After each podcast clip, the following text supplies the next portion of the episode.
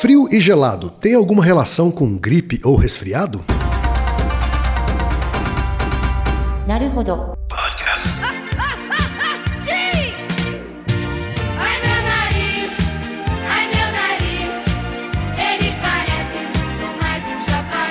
Bem-vindo ao Naruhodo, o podcast para quem tem fome de aprender. Eu sou Ken Fujioka. Eu sou Altair de Souza. E hoje é dia de quê? Ciência e senso comum.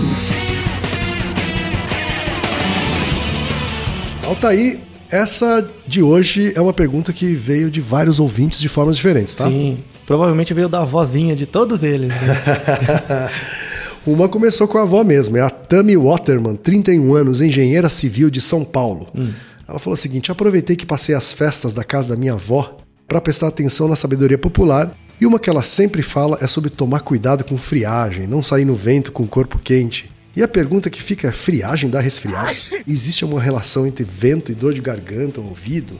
Também tem uma pergunta do Lucas Polo, que de 26 anos, analista de sistemas, de São Paulo também. Ele gostaria de saber se existe alguma relação entre a temperatura e as chances de contrair uma gripe e até mesmo a pneumonia, inclusive consumindo produtos gelados como sorvete, água gelada e outras coisas. né? Tudo que a mãe das pessoas, é? o pai, o avô fala. né? É, e o Álvaro Nadeu, de 44 anos, publicitário de Los Angeles, nos Estados Unidos, tá? ele já vem com uma premissa aqui. Ele diz que já faz alguns anos que ele ou leu que concluiu-se falsa a relação entre estar exposto ao frio e contrair gripe. Que o vírus é transmitido pelo ar, ambientes fechados, etc, etc. Mas ele ainda acha que falta algo nessa equação. Pois sim, eu acho que fico mais vezes resfriado se pego uma chuva ou se estou exposto ao frio. Por quê? É percepção? Estou detectando um falso padrão? Ou sim existe uma possibilidade do frio ou estar molhado ou exposto ao frio que também tem influência no desenvolvimento de uma gripe? Né? Aproveito aqui para começar perguntando aqui, Altair, a diferença entre gripe e resfriado. tá? Tá. São a mesma coisa? Vou jogar a pergunta pra você de volta. O que, que você acha? Eu acho que são coisas diferentes. A gente estava conversando antes, né? Aham. Que eu tô agora, por exemplo, com um resfriado. tô com todos os sintomas, né? Hum. Coriza, tosse, um pouco de falta de ar, Cansaço? né? cansaço no corpo, e tal. mas não tô com febre, né? Não cheguei a ficar de cama, Uhum. né? Que é quando eu tenho gripe, né? Quando eu tive gripe, eu desabei mesmo, assim. Né? Uhum. Passei mais de um dia na cama mesmo, sem querer levantar. Sim. Né? Mas eu sei que ambos são vírus, não é isso? Altair? Isso. Gripe e resfriados é causado por vírus de espécies diferentes, né? De grupos diferentes. Por isso, parem de tomar antibiótico achando Ah. que isso vai curar gripe ou resfriado. Ba- Não, a gente vai falar disso depois. É Antibiótico, antibiótico. É é contra bióticos, é é contra bactérias, tá? Não tem nada a ver com vírus, tá bom? Isso, na verdade, vai gerar muito mais problema do que ajudar em alguma coisa. Mas falaremos disso posteriormente. Tá certo. Todo mundo já ouviu falar isso de não fique no sereno, não pegue chuva, não porque você vai ficar doente, vai ficar gripado, resfriado, enfim. Da onde vem isso? Da onde? Tem uma questão histórica, isso é passado ao longo das gerações, então provavelmente você ouviu isso da sua avó, que ouviu da avó dela e por aí vai. Tem essa questão sociológica, né, que você transmite esses padrões, são padrões causais. Então, por que, que sua avó fala que você não pode sair no sereno sem camisa, né? Porque ela ouviu de algum lugar e ela deve ter alguma memória né, de experiências em que pessoas que passaram frio ou alguma coisa assim, pegaram sereno, pegaram chuva, posteriormente a isso ficaram resfriadas ou gripadas. Ou pessoas que beberam gelado e posteriormente ficaram com, com dor de garganta, garganta, inflamada. Isso, assim. né? Então, é, essa, a gente cria essa relação causal inicialmente porque a gente experienciou isso algumas vezes. Mas isso é falacioso. O que que é uma falácia? Tem os tipos de falácia e tal, mas vou, vou me basear só em um. Uma falácia é uma coisa que não é mentira, mas é uma falsa verdade.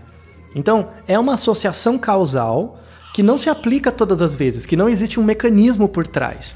Então, uma das falácias é uma falácia grega, que é de uma expressão grega, de um dos discursos do Cícero, que falava o seguinte: post hoc ergo propter hoc. Né? A tradução disso é: depois disso, post hoc, depois disso, entretanto, antes daquilo. Tá? Então, essa falácia lógica ela acontece o seguinte: por exemplo, eu estou andando na rua e de repente eu espirro. E logo depois que eu espirrei, caiu um raio. Ah, então porque eu espirrei, o raio caiu. Né? A gente tem uma mania de achar que coisas que são temporalmente próximas têm uma relação causal, tem um mecanismo, mesmo que a gente não perceba. Isso é o que acontece no caso do sereno, de tomar gelado e tal. E também muitas crenças supersticiosas, né? Sim, Assim, é uma superstição, tipo, né? né, Muitos deuses foram adorados por conta Ah, desse sim. tipo de falácias. Sim, né? sim, não só esse, mas está envolvido em tudo isso. Pensando na questão da gripe do sereno, por exemplo, ou do tomar gelado e dor de garganta, enfim, todo mundo conhece uma história dessa. Vamos explicar isso de duas formas. Vou começar com a explicação psicológica disso, depois a gente vai fazer uma explicação mais imunológica, biológica também, tá? Porque é, é uma falácia, como eu falei. Então, em algumas situações, isso não é uma mentira completa, tá? Você pegar sereno vai dar gripe? Não, tá? Porém, isso é razoável pensar isso, tá? É razoável. É razoável pensar que andar com o pé no chão gelado vai também te dar um resfriado Isso. ou coisa do gênero. Então, tem, tem um caráter de. É, é razoável pensar isso, tá? Você pode criar uma questão causal sobre isso. Né? Então eu vou falar de dois trabalhos separados, um- uma questão mais psicológica, depois a questão mais funcional, de mecanismo mesmo, biológico, tá? Tem um trabalho que é mais ligado à área do Ken, inclusive, apesar de ter sido escrito por um- uma psicóloga, ele é mais da área do Ken de publicidade, de marketing e Que tem mais a ver com percepção, é isso? Não, tem mais a ver com comunicação de riscos. Na verdade, né? Que é uma área da comunicação, da publicidade e tal, né? O artigo não é especificamente disso, mas ele trata disso. É um trabalho muito legal, que saiu na Health Education and Behavior, né, em 2012. Essa pesquisadora, a Carol Sig- Silgman, ela fez o seguinte: ela entrevistou crianças, crianças pequenas, de três grupos de idade. Tá? Ela foi em umas escolinhas e conversava com crianças pequenas com três grupos diferentes. Eram crianças com 8, 10 e 12 anos. Tá? Três grupos diferentes. E ela fazia afirmações para a criança, né? falava frases e perguntava duas coisas sobre cada frase. Você acredita nisso? Você acha que isso é verdade? Se for verdade, por quê? Tá? Algumas das frases. Você acha que andar na, na rua durante um dia frio aumenta a chance de você pegar resfriado? Isso era uma frase. Você acha que você pega resfriado de outras pessoas? Outra frase. O ar gelado causa resfriado? O ar gelado. Entre outras coisas, né? Mas essas são as principais. E ela perguntava se as crianças acreditavam nisso e por quê. Conforme vai as crianças mais jovens, então as crianças de 8 e 10 anos, mais de 80% delas acredita nessas frases, né? De que você andar no frio faz você ficar resfriado, que você pode pegar resfriado de outras pessoas, né? E que o, o causador do resfriado é o ar frio, tá? As crianças de 8 e 10 anos. As crianças de 12 já tem uma taxa de concordância mais baixa. Em relação a você achar que pega resfriado de outras pessoas, é quase 100%, aí todas concordam, tá? Mas em relação a pegar resfriado por conta do frio e o frio ser o causador, aí crianças a partir de 12 anos já tendem a discordar mais dessas frases do que crianças mais jovens. E aí perguntou-se para essas crianças por quê? Tudo bem, você acha então que você pega resfriado de outras pessoas, mas como? As justificativas que elas dão são assim, ah, porque tem germes, né? O nome genérico é germe, né? Ou, por exemplo, tem coisas dentro de mim que passa por outra pessoa, pelo ar. Então, as crianças, elas conseguem, mesmo sem uma formação em biologia, em microbiologia formal, elas conseguem estabelecer uma relação causal sobre o que acontece baseado no que os pais dizem para elas. Simplesmente porque faz sentido na cabeça Faz delas. sentido, tem um sentido lógico. Então, as crianças pequenas, né, ou até pré-adolescentes, são capazes de reconhecer relações causais biológicas, de infecção, né, você ser infectado por algo que você não está vendo, né? Faz sentido. Tem um relato de uma criança que saiu nesse artigo que é muito legal, que fala o seguinte: "Ah, você ficar com o pé descalço no chão frio faz você pegar resfriado?" É uma criança de 8 anos. Ela fala: "Sim." Como? Os germes entram pelo pé e aí ele deixa o seu pé frio. E aí seu corpo inteiro fica frio. E aí a reação a isso é você ficar quente. E aí você fica com febre e fica doente. É, ou seja, ela consegue construir toda uma, uma Todo um história, raciocínio. um raciocínio que é muito disso. legal. Assim, faz todo sentido, né? Pra, dado que a criança sabe naquele contexto. O segmento desse artigo, ele faz a mesma estratégia, as mesmas perguntas para os adultos. Para adultos. E o surpreendente é que os adultos reagem exatamente igual às crianças pequenas. Eles acreditam nisso, eles falam que são germes, que entram e tal, mas eles não entendem muito bem o mecanismo real de como acontece. E tem uma outra coisa também interessante: tem um efeito cultural. Então, crianças eh, latino-americanas, do México para baixo, tendem a acreditar mais que você andar no sereno pega resfriado ou pisar no chão frio pega resfriado. Você tende a acreditar mais isso do que crianças anglo-saxônicas, do Canadá e Estados Unidos. Tá? Isso tem a ver com a ideia do cuidado parental, né? da maneira como os pais transmitem informação e tal. É muito legal esse trabalho, mas o surpreendente, para mim pelo menos, é que essa lógica infantil se permane permanece nos adultos. Os adultos continuam reproduzindo isso. Tanto É, que acabam passando para as, para as próximas gerações. isso, passam para as próximas gerações. E esse é o problema. Porque, por exemplo, se sabe que resfriado e gripe é causado por vírus. Não tem nada a ver com clima, rigor, nada disso. Tá? Isso é muito importante. Vamos fazer um exercício. Tá? Pense o seguinte: pense que você tem um filho e hoje está fazendo um dia frio. O que, que você acha mais provável de falar para o seu filho? Falar, ah, moleque, pega a blusa antes de sair. Leva um casaquinho. Leva um casaquinho. Ou você provavelmente você nunca falaria isso pro seu filho ou filha. Lava a mão antes de sair. Por quê? Se estiver tendo uma epidemia de gripe, você levar a blusa ou não não faz muita diferença, mas lavar a mão sim. Entendeu? Porque o o vírus pode passar, né, pela mão e tal, né? Você toca as coisas, toca os outros, se toca, enfim. Aí entra a ideia da comunicação de risco, né? Você saber comunicar riscos, por exemplo, você podia fazer uma peça publicitária, uma propaganda ou, ou mesmo um videozinho falando assim: meu filho, lave as mãos antes de sair, porque está tendo gripe lá fora e você pode pegar. Essa informação ela pode ser facilmente introjetada pelos pais, porque eles entendem os mecanismos, e isso passa para a criança. E aí ela pode criar, por exemplo, você chega para o seu filho antes de sair, porque está tendo uma epidemia de gripe ou de resfriado, antes de sair, lave a mão. Aí Depois de criança- chegar também. isso, quando chegar também, lave a mão. Aí a criança vai pensar, mas por que, que eu tenho que fazer isso? Aí ela cria as fantasias dela, dos germes e tal.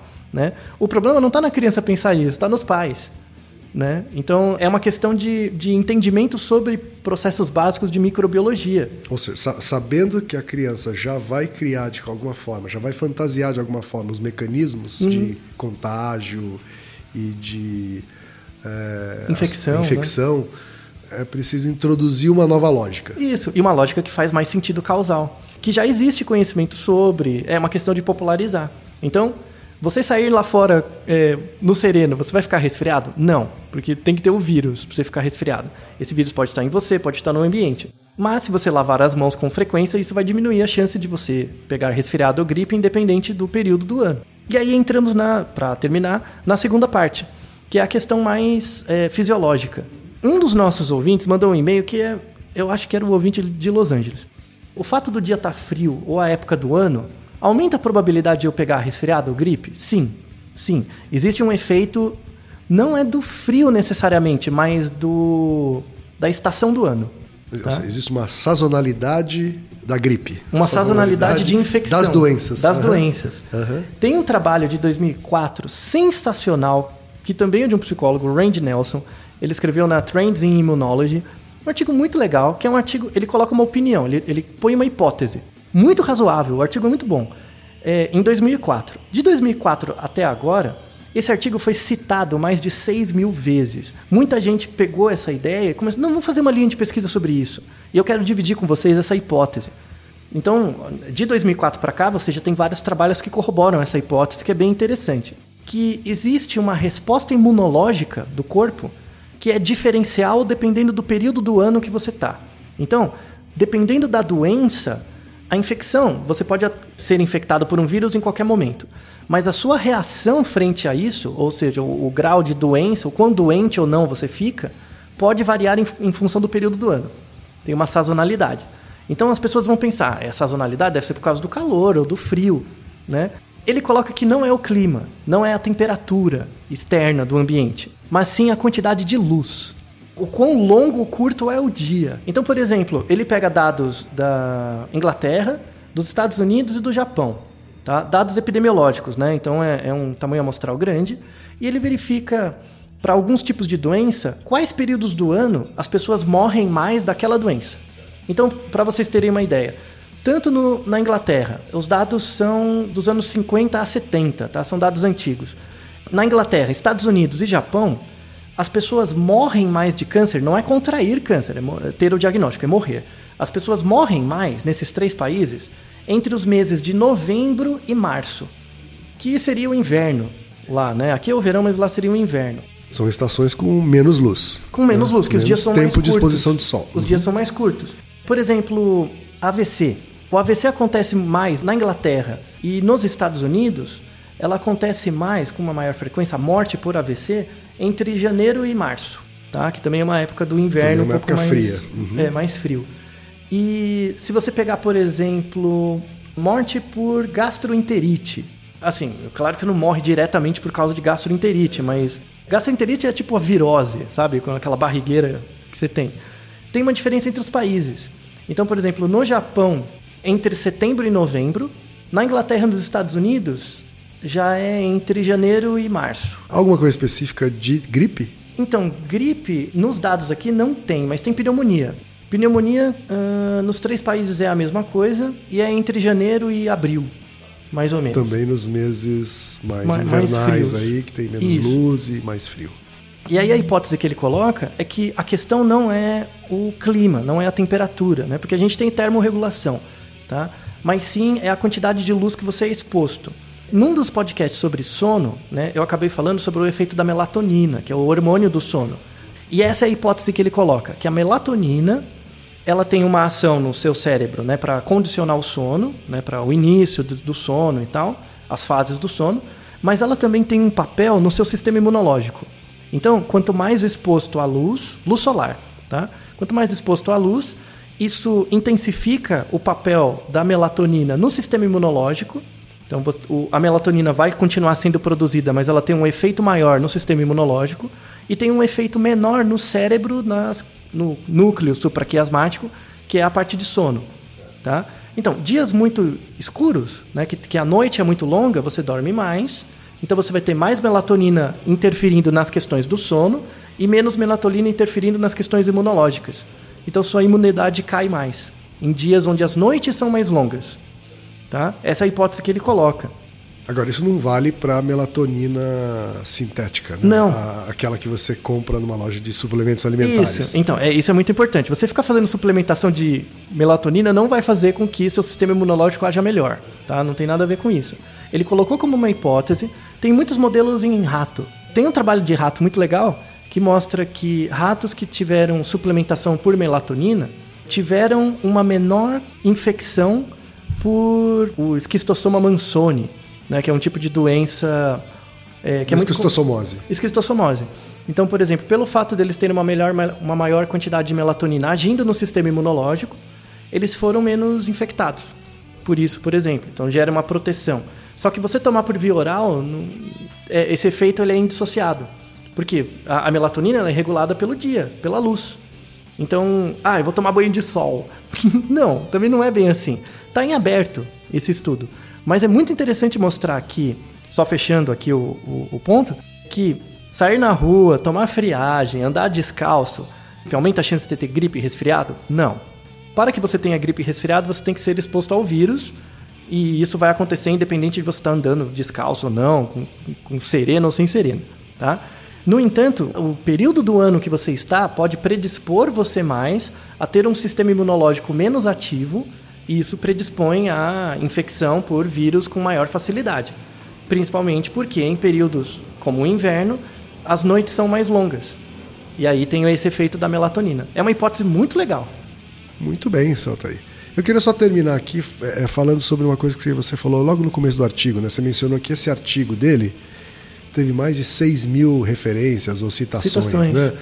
É, isso significa que outros artigos científicos né, citaram esse artigo como uma das referências. Isso, né? fazendo trabalhos diferentes. E essa é uma das coisas, acho que só para o pessoal do mundo leigo compreender, né, que, que essa é uma medida importante para dar prestígio para um estudo. Né? Sim. Dizer, um estudo que é citado muitas vezes por outros estudos científicos, ele acaba tendo bastante prestígio na própria comunidade Sim, científica. e bastante né? Relevância, né? Então você acaba sendo muito citado, é o, mai- o a maior reconhe- reconhecimento para um cientista.